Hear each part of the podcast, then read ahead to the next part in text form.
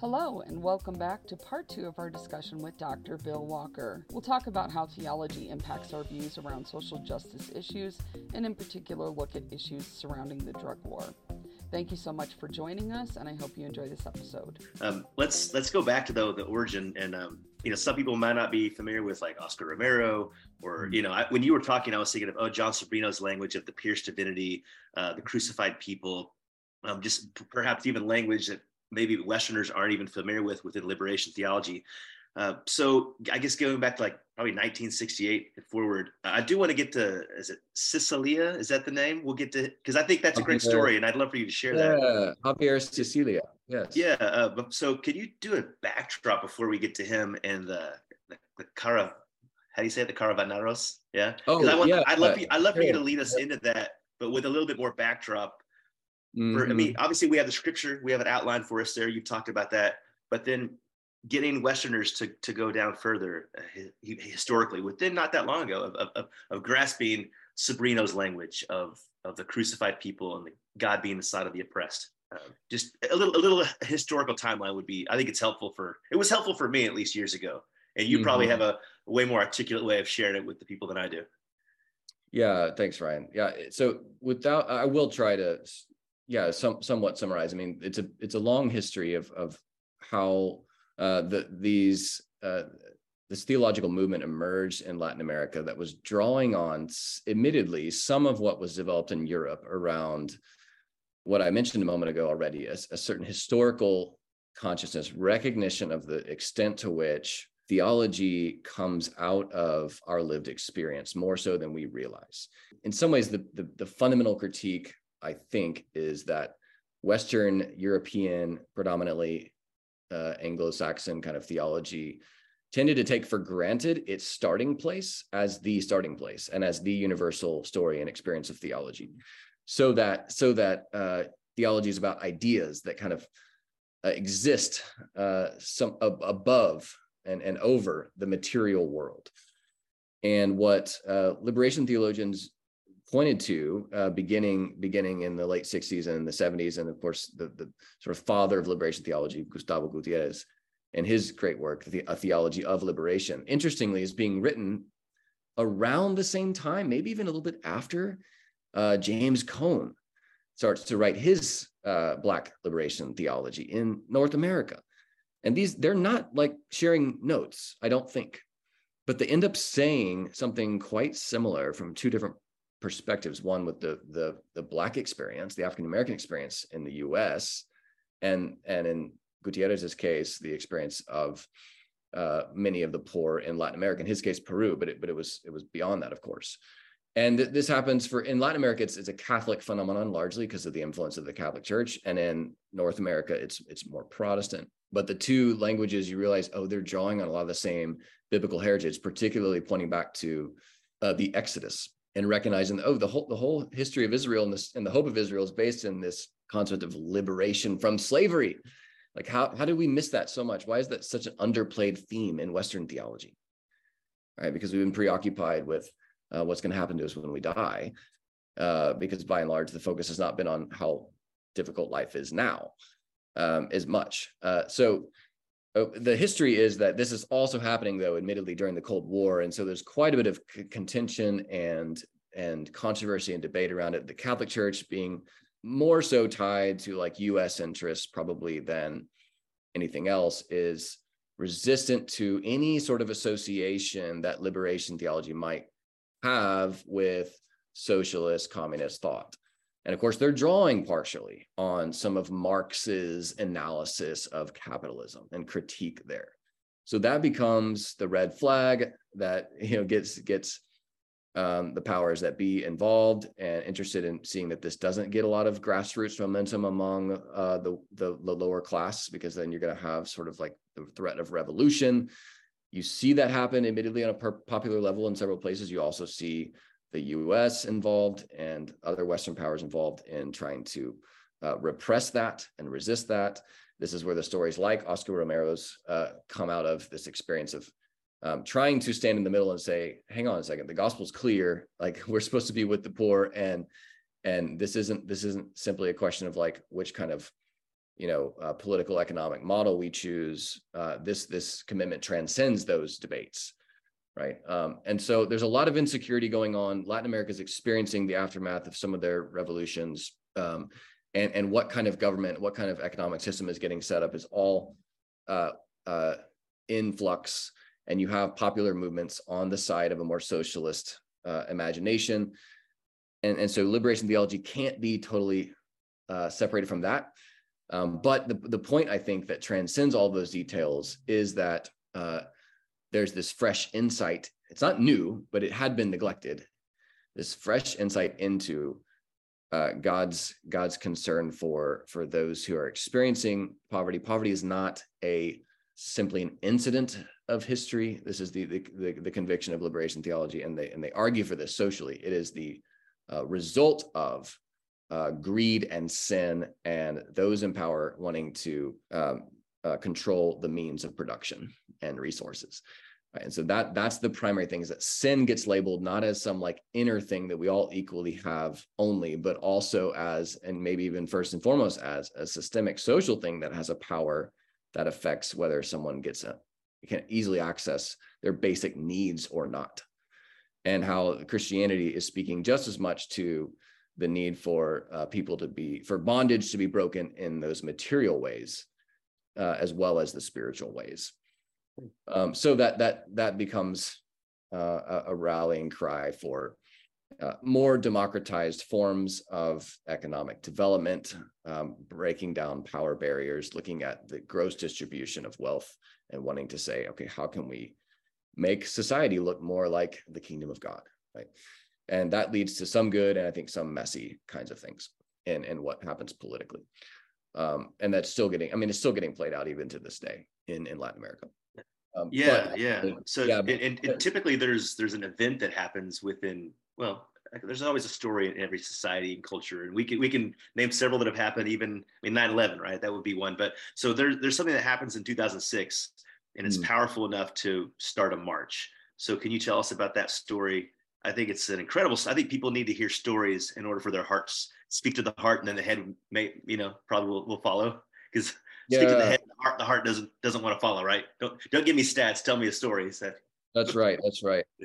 Well, and I think, and you're pointing to 2006 because that's when Felipe Calderon uh, is elected, I believe, after Vicente Fox as president of Mexico, and that begins a new era in which his approach to his approach to dealing with the drug war is different and unconventional in the sense that for the first time now, well, not not the first time, but he, he's he's wanting to uh, take a more militarized strategy and actually go toe to toe with cartels, um, and that that leads to unprecedented violence in uh, in places where and, with victims who are, are not caught up in the war. Like lots of people are dying both from both sides. It's the cartels killing people, the military's uh, creating, uh, making the the cartels nervous. There's turf wars.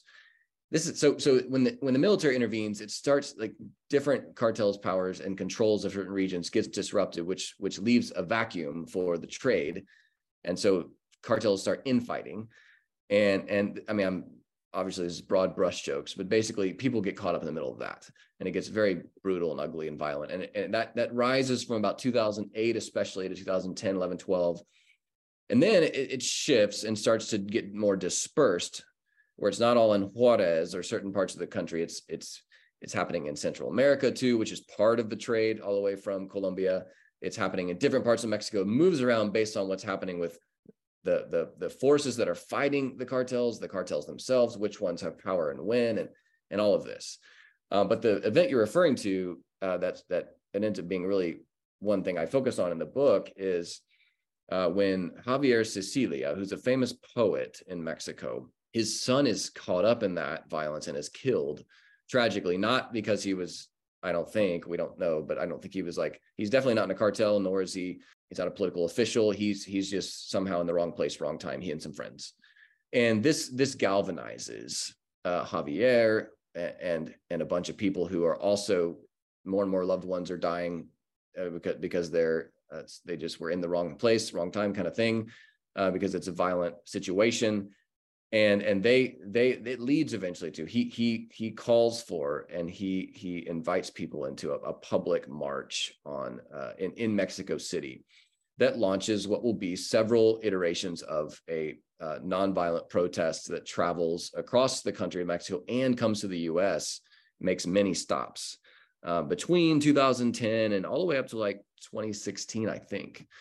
Um, so that what, what was what was beautiful and powerful to me about that and this is another key point that i try to that i learned and i try to share in the book is that um, we're not just talking about in all of this right? We're not just talking about politics economics material provision liberties rights uh, justice injustice. Yes we're talking about all that but we're also talking about something in the human spirit that's connected to a sense of what is what is beautiful and what is desirable and what is um, like what is our purpose and what is our what is what kind of imagination do we have that informs how we live? And and as an artist uh, Sicilia gets that deeply. And so when he leads people to talk about the, the injustices of the drug war and what what politicians are doing wrong and what people need to wake up to and why the drug cartels are a problem because a lot of people like the drug cartels. It's kind of this weird thing. And some some people hate them some people like them but they get they get a lot of attention. There's a whole subculture of like novels about them, and it's it's kind of um, entertaining, and and they give money away, and it's weird. But but the, the the movement is trying to just have a sober light shed on everything in a way that points to a, a better Mexico. And so they use they use testimony, they use stories from survivors, they use art, uh, and they talk in such a way that is committed to um, committed to justice, yes, but but not in a way that seems to be inflaming. Um, it it remind I mean it reminds me a lot of uh, the civil rights movement, just some of their practices, some of their rhetoric, pointing to concrete solutions, but doing so in ways that were very creative. Uh, with some of some of their uh, uh, some of the the even just the objects and what they dressed in, how they traveled, how they um, the music that was displayed in some of the gatherings, you know, the, the poetry that was read, uh, mm-hmm. the stories that were told. It it created an environment where more so than words or right policies, they were trying to show forth why these people held held in themselves a a, a memory and a dream for um, a Mexico where there could be peace again and where you didn't have to fear for someone getting disappeared um, because they were at a party they shouldn't be at or something like that. And and he yeah. he really did capture. I mean, he had hundreds of thousands of followers, and some one march in particular had a hundred thousand plus participants. So it wasn't a small thing. Um, and he got to march right up to the president, uh, Calderon, and, and, talk to him in front of a bunch of people and interview him and say, "You have blood on your hands, Mr. President. What do you have to say for yourself?" That question was like a live question in front of all these people, and he they had a a, a discussion, an earnest discussion um, he he was forced to listen to mothers just screaming out and crying at him like why are you making this worse? Why are you fighting this war like this? You know? And he had to answer them. This is really powerful. And i think i think it's difficult to measure the fruit. Uh, i think there there was i mean he wasn't in power that much longer but but there have been other presidents who've taken different approaches and some of some good some bad. It, it's a really complex messy issue that again is tied to mexico can't fix it right the US is implicated deeply in it. Mm-hmm. Even even the government can't by itself probably, you know, shift a few knobs and and and tweak policy to make it all go away. It's really messy, which goes back to the whole point about globalization. And and finally how as Christians, this is kind of my last word in the book, we the best thing we can do is become a kind of community together collectively where we practice and we live we live into this better vision of how life together is supposed to look economically politically socially and and, and in our worship and in our relationships and in the things we articulate and express hope for and the things we critique we reflect that spirit uh, of of jesus for all kinds of salvation you know and that we inhabit local geographies in a way that we get to know those neighbors who are on the margins and then by through those relationships we start to advocate for the things they want to advocate for and we we cross the the uh, the boundaries that have too often kept us siloed with concerns that don't reflect you know the whole the whole body of christ and the people that god shows us he loves in the in in the crucifixion right? Uh, so, to, I mean, the last thing that Sobrino Sobrino talks about the crucified people, and I mean, liberation theology above all, I think, is is trying to show that the majority of people throughout history are are have not been the people that theologians in the dominant tradition have had in mind when they do theology. Uh, and that's exactly who God most comes to preach good news to, and who Jesus first announces his kingdom to, are those who um, have been quote unquote crucified in history, uh, which is why he too goes through that same kind of lowest of low sufferings and and humiliations and uh, uh, he's he's victimized and then and then the victim the innocent victim is the one who ultimately um, you know rules and reigns we we we say and we believe. Yeah. As i'm uh, as i'm listening to you and uh, i'm thinking back to what you said earlier about the the root of this and how we we have to work to come together and make this a part of our theology. And i'm just wondering mm-hmm. how are you feeling about the landscape right now? I actually work in organizing up here in denver that comes kind of from this tradition and mm-hmm. uh, have actually been working on a bill that has proven to be way more controversial than than we expected and you can't hardly get get the two sides to sit down and have a conversation mm-hmm. and as you talked about doing this inside of congregations and inside of christianity i feel like what i see up here and, and probably i assume you guys see it where you live too that trying to cross that that gap between more progressive expressions of Christian faith and more conservative ones right now is is really difficult when I get told that because I care about housing people that are struggling to find a place to live in Denver, I just have a woke virus. Mm-hmm. Um uh, would you care to touch on like how do we yeah how do we start to co- get across that gap? I mean, we do that improve theology, but we don't necessarily yeah. attract a lot of conservative evangelicals. So I'm sure. just wondering, as you've wrestled with this, what is what does that look like in the current place we're in right now? Yeah, great question, Janelle. Yeah, gosh, well, I, I can point to in some ways as one example my own my own congregation, I guess, not as like, oh, we're the example of how great you can no no but just like a place where it's it's a relatively conservative church overall uh, and with mostly evangelical background. And and yet and and there's diversity significant diversity politically and some diversity socioeconomically and racially but it is predominantly white certainly. Um, and yet it, because of just because of an intention this is a very small very humble kind of subtle example but because of attention to place and to tending to where we are, who we're in relationship with geographically, neighbors, neighborhood, neighbors, issues affecting our neighborhood. Um, there's been a fairly like uh, transcendent call across partisan convictions for engagement with mm-hmm. the city and with issues in the city that has brought people together.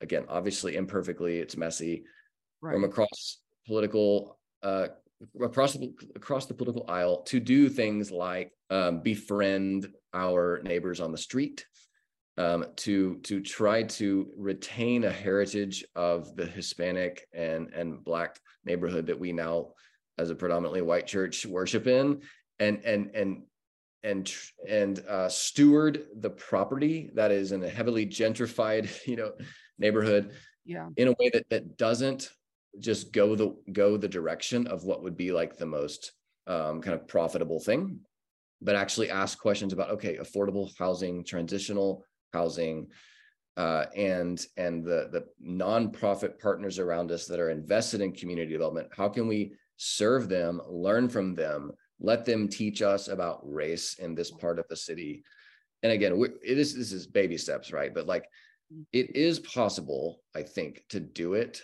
and I'm seeing some, I'm, I'm, I'm encouraged by a few just very local attempts. Now, if you were to go a little higher up and talk regional in our diocese or our province or like some of the other, it gets harder and harder, messier and messier, and, and looks less and less like this, with with some exceptions. Um, and and so I think I think it's again you, going local alone is not going to solve all this stuff, and some of it's really big and needs to be dealt with at a, at a higher level. But for the average person in the church, I think um, the more we can humanize, the more we can localize, the more we can build relationships, the better chance there is, and invite other churches into the into the partnership where we're not saying we're we need to all agree on theology. We're not even saying that you need to like us that much. It's just we live we occupy the same geography and we we both care about this and we both know Jesus cares about this. So how can we uh, do something together? Right? Not not saying we need to worship together every week, but uh, but I, I think there those are the, and you, those are stories that you don't hear about. Like um, they're not gonna they're not gonna get any coverage. They're not gonna, but they're hopeful to me.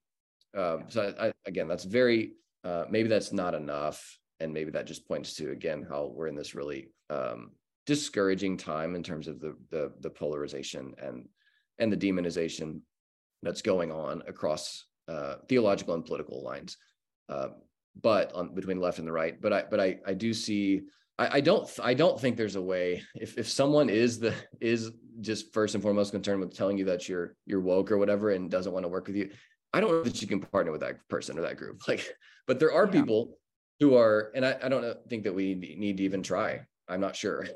On the other hand, if there are people for whom like they just have genuine differences of perspective on some of those issues, a best way to approach them politically and economically, but they still care and and want to be part of loving their neighbor uh, and are willing to uh, compromise a little bit. I think there are a lot of people like that and i think that there our churches have are, are, filled with them and and the humility and the and the persistence and the willingness to like patiently seek after those kinds of collaborative efforts is is where the spirit is that's we just need the grace of god every day to try to do that. And i think i think it can happen when that's the approach and that's the like scale uh, to start with. Thank you. Yeah i um gosh i keep thinking about how you know, a lot of times you were talking about the polarization, and there's these boxes that we have to all check, and and perhaps instead as opposed to saying somebody has to check all these boxes in order for us to work on these issues, like hey, let's just let's find the issues, right, the common ground that we can work on, and um, yeah, we're not going to agree on. I mean, there, there's so many things that we're not good, we're never going to see eye to eye on. Yeah. But I, I think I do I do think that there's hope, and I've I've realized. I mean, having moved back here to Central Texas and specifically in the Belt the Bible Belt, the bu- the buckle of Waco, if you will. Um, yeah, I, I, find myself having trying to find trying to find that with a lot of uh, conversational partners uh, outside of outside of brew theology. Brew theology is e- a little bit easier because it lends itself yeah. to people who are already open. But yeah, then, yeah. but then you know when you when you when you go anywhere else, you're going to rub shoulders with people who are probably thinking different things theologically than you. But there's still there's still hard issues that I think that we can agree on. So that does give me hope. So I appreciate that, Bill. I, I would like to, man, we have, we have, there's so much that we could talk about, and I want to be sensitive about our time here. We could talk about firearms, but that's going to lead us to a whole other thing. And it is related. I, and I remember you talking about that as well. It is related. Yeah. Do, well, we could do that, or we could just go to some, some, conclusion stuff. So, do you think it's important to bring up firearms briefly, or no? You know, I it it, it it's it's more of a. I almost put it. I mean, certainly it's it's yeah. a major like when when this when this uh movement, the uh, Caravan for Peace with Justice and Dignity is what it was called in, in English, uh, that Sicilia started.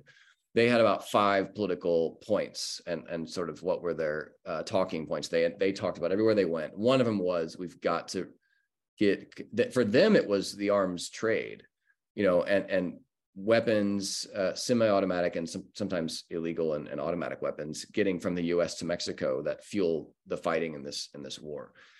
So, but that's kind of like you could draw a map where it's like you see the trade lines and it's like guns going down here, drugs going up here, people now becoming a major. I mean, cartels now are making more money smuggling people than they are smuggling drugs. Mm.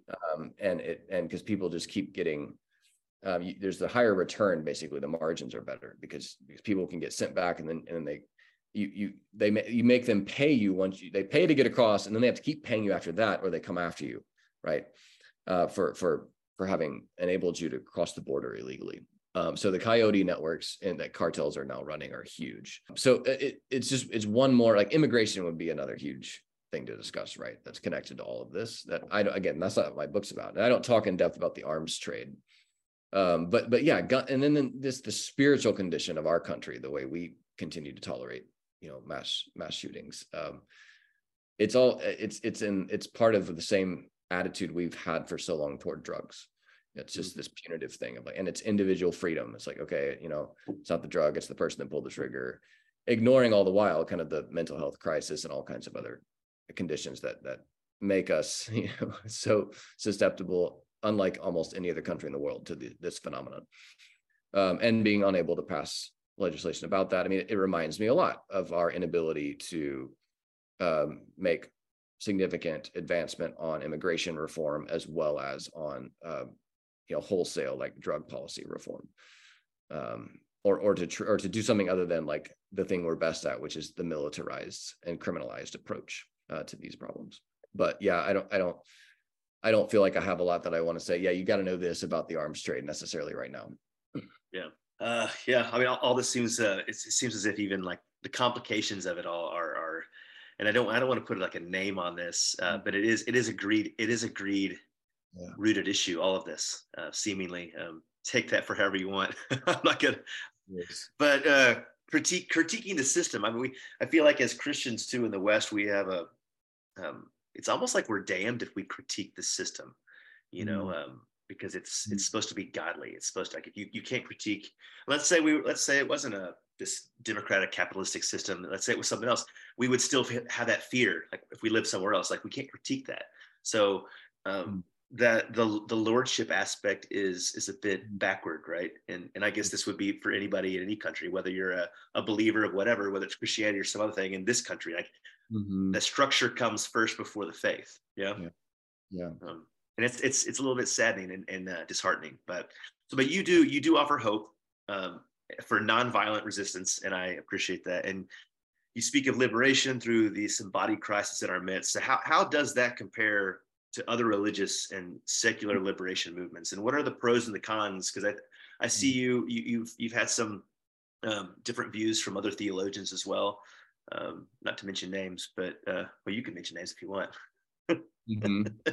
so can you talk about that? How that how that how that uh, that that differs from others and the and the pros and the cons of that? Yeah, the you, specifically like comparing a Christian approach to a non-Christian approach, perhaps, or from a different faith. But but yeah, but even within Christianity, there's people who would probably disagree with some of your uh, your your conclusions and your approach to uh, to liberation, right?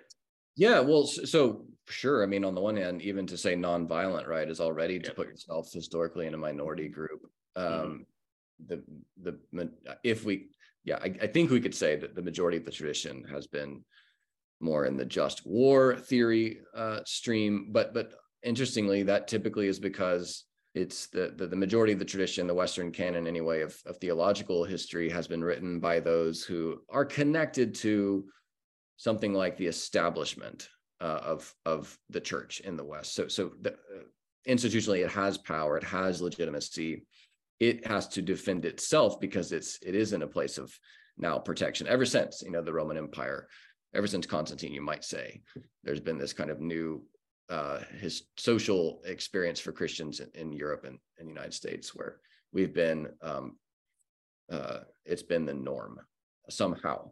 And so that, so to, to do, uh, to talk about violence when you, when you have, when you're defending yourself as someone who has uh, territory to defend, as it were, is a different thing than talking about violence when you are the quote unquote defenseless or when you are the you are the one who feels like the powers are you know the boot is on your neck.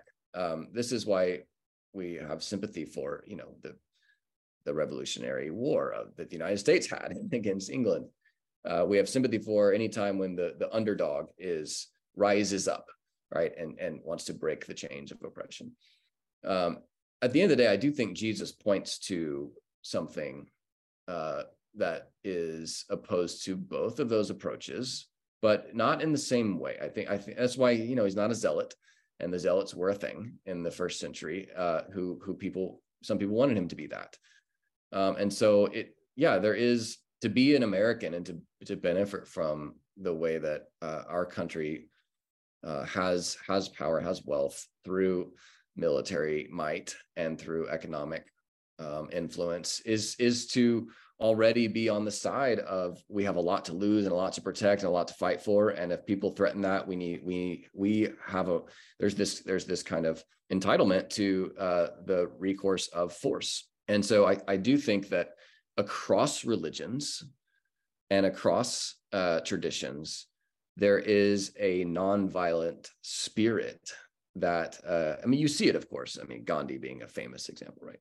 In general Buddhism also has kind of can can point to this in its spirituality. Just that resisting suffering just leads to more suffering, like that concept, right? Um, and and and in, in at a practical political level, not to get into the kind of yet Christological level, but at a practical political level, Jesus is not saying something totally original when he talks about turning the other cheek and blessing those who persecute you and so forth. There's a kind of spirituality and moral um, philosophy there that uh, has has shown itself to be really compelling when when someone doesn't uh, return uh, the same the same attack that you uh, extend toward them. It, it catches you off guard. It can be disarming. It's the jujitsu move you know of absorbing and and, and then blocking. And and it's really uh, i'd say that that is touching on something that i would i would say as a christian the spirit uh, can reveal and teach everywhere. Uh, that you can't explain how how it it it, it will capture the um, sympathy and compassion of an entire people. And this is what civil rights did so powerfully, right? So effectively. But the, it wasn't. I mean, King was was quite clear. He didn't come up with it, right? He looked to Gandhi. He looked to Jesus, and he said, "I've seen this also. We're going to adopt the same practice." Now, having said that, I don't know if this is where you want me to go at all, but it takes a certain amount of social freedom to even have a chance of doing a public kind of nonviolent protest and not getting just shot dead right? There are there are other places in time where dictatorships and fascist movements would like i mean hitler being the obvious one but this was true in south america and in chile and in argentina during the 70s and early 80s where uh, i mean groups that were trying to um, uh, advocate for a different way of organizing society uh, i mean they weren't around very long and nobody knows where they where those bodies are buried. Mm. So so at, again at a practical level, um, I don't think that nonviolence just leads to all these good things necessarily. It can also just mean um, you're going to lose the fight at a, at a temporal uh, level anyway. Um, is, there is there is there room in your your theology for the other to exist alongside of you? You know, like I mean, the people talk about MLK and um, yeah, in Malcolm X and kind of like yes. meeting each other. Yeah. Yes. Yeah, well, the, uh, so yes, I do think. Gosh, that's another conversation. And and, and James Cone's book on on Malcolm and Martin is I, I highly recommend it because he he is trying to channel both of those energies and recognizing that you they needed each other. Now, um, because yes, the, that's why it's frustrating because King can be so domesticated, right? We we can take him and and twist him into a champion for almost anything happens every year. MLK Day, the quotes that come out on Twitter from you know conservatives liberals whatever. Um, but there's something about something about uh, malcolm x i think that i'm trying to point to as like don't don't take for granted that um, you know that this this uh, king king was benefiting from certain things that malcolm x saw were very fragile in his ability to even have a platform and to have some protection and respect from the government. And i think i think whether you you could still be nonviolent in your convictions and recognize that Malcolm X was, was aware of a truth that others might have been a little naive about regarding um, the way that uh, if things went if things went differently, if, th- if, things weren't going, if King didn't have a lot of power, uh, you know, we might not have ever known who he was, and nobody could have done what he did. And and the, yeah, the the need for fighting for freedom is arguably still there uh, if you don't have, um, you know, just enough to be heard. Mm-hmm. Yeah. yeah. Well um, as we kind of wrap things up, um, you know, are there some are there some are there some other examples that you want to give of how people are addressing some of these issues and succeeding? Or pick your ending, whatever you'd like to give us as a last word. Yeah, great, great question, Janelle. Uh, you know, I'm I'm really encouraged by um, approaches to because if we're talking about drugs and we're talking about um, violence and the the ultimate hopes that Christians have in the face of that and how to enter in without fear and to point to um, you know grace and justice mercy and justice like that, that's kind of the whole framework here.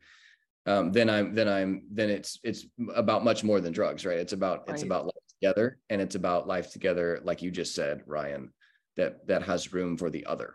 And i guess i'm what what encourages me is to see people who are from all different backgrounds and and traditions seeing the the power of something like something like asset based you know community development where where you you go and you look at a place and you realize there is already there are already resources here. There are abilities here. There are people here that have uh, treasures and and and talents to steward.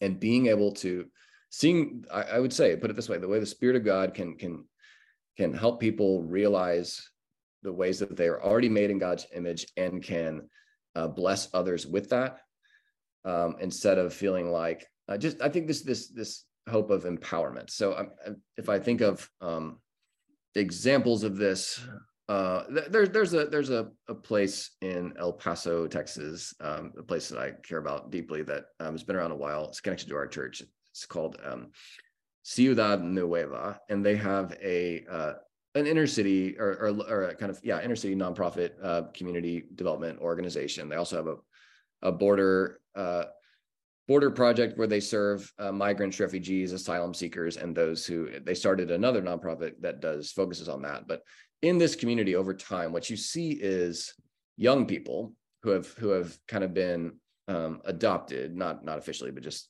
taken into this by this organization to spend time with them and to um, develop skills, develop friendships, to discover their own abilities, strengths, and uh, capacities for contribution and for self sustenance and to have those nurtured over time. We're now seeing where those kids from a, de- a generation ago are some of the leaders and some of the now, um, uh, yeah, real kind of vision, kind of value holders for this organization because they grew up benefiting from it. So just just one and and and community the stakeholders are innumerable in this. This is just one nonprofit, but it has people, has churches, has NGOs, has neighbors, has uh, supporters from all over that have uh, all been part of it. You don't have to be, you don't have to work in a nonprofit to do this, right? You come volunteer, right. be a friend of the organization in all kinds of ways, uh, and and it's brought, it's been a, a clearinghouse for and and a kind of um, facilitator, a host for a a deep investment in a small place in a narrow a narrow space that has yielded uh, generational returns and transformation that now the neighborhood and the community looks different than it did uh, a decade or two ago. Uh, and i think that kind of thing i mean it's it's slow patient frustrating work and it's long it's long term thinking. But if that happens it's very it's very achievable and anyone yeah. can do it. And if that happens over time in many places you do you do see transformative systemic structural change start to take root and and bear fruit. Yeah. Playing the long game instead of just going on the the one the one week mission trip. Um yeah and it can involve you can still go and, and advocate for certain and, and write certain bills right? That that's it's not against that at all but it's like oh that one didn't pass or that one's been really con you got to try again and again you know you keep after it and um yeah you keep have working that. towards it yeah. Exactly. All right. Thank you so much for your time appreciate you. Thanks for the this, work that you do and uh, there's there's so much there's so many uh, statistics too that are just mind blowing. As I and I know those who are listening, you can't see what I see on some of these powerpoints that that Bill provided, but I will say you should read his book, Theology of the Drug War. Uh, William A. Walker III. That's Bill right there. So thank you. I'm gonna call you Billiam. Thank you, Billiam. Thank you, Ryan. Thank you, Janelle. Yeah, the book's yeah. a little academic and, and expensive, but I'm coming up with something hopefully a little more popular level soon that'll touch on many of the same themes. Uh, right. Uh, there's other. And if, you, if you're in Austin, go uh, go uh, to the uh, Hill Hill House, right? Yeah. What, what, night, what nights are you there? Or what days? What does that look like? I mean, I'm here. I'm here now. I'm here most days. We have events all the time for students during the academic year you know, we we basically wrestle with big questions in the faith and people trying to make sense of what it means to be a Christian and applying that to your work and what you do when you graduate. So vocational discernment, faith and work kinds of stuff. So it's a lot of fun and uh, love love being in in at least around the higher ed space because it you know, it allows me to bring together both the pastor and the professor that are in me into one, you know, one context. I love that. That's so That's good. Awesome. I, so we have a we have a mutual friend that actually was from from Oklahoma that wanted to drive down to Waco because he knew you were coming to speak here. So that's how great Bill is, guys. He's he's even better in the flesh. So there you go. Y'all are kind. This has been a lot of fun. I'm really grateful for the invitation and the conversation. Thanks so much for listening to the Brew Theology podcast and part two of our conversation with Dr. Bill Walker. If you like this episode, please share it and leave us a review. To find us online, you can find us at Facebook and Instagram at Brew Theology, on X at Brew underscore Theology, and on Threads at Brew Theology. Thank you so much for listening. If you'd like to join the Brew Theology family, please email Janelle or Ryan at brewtheology.org. Thanks so much for listening. Cheers.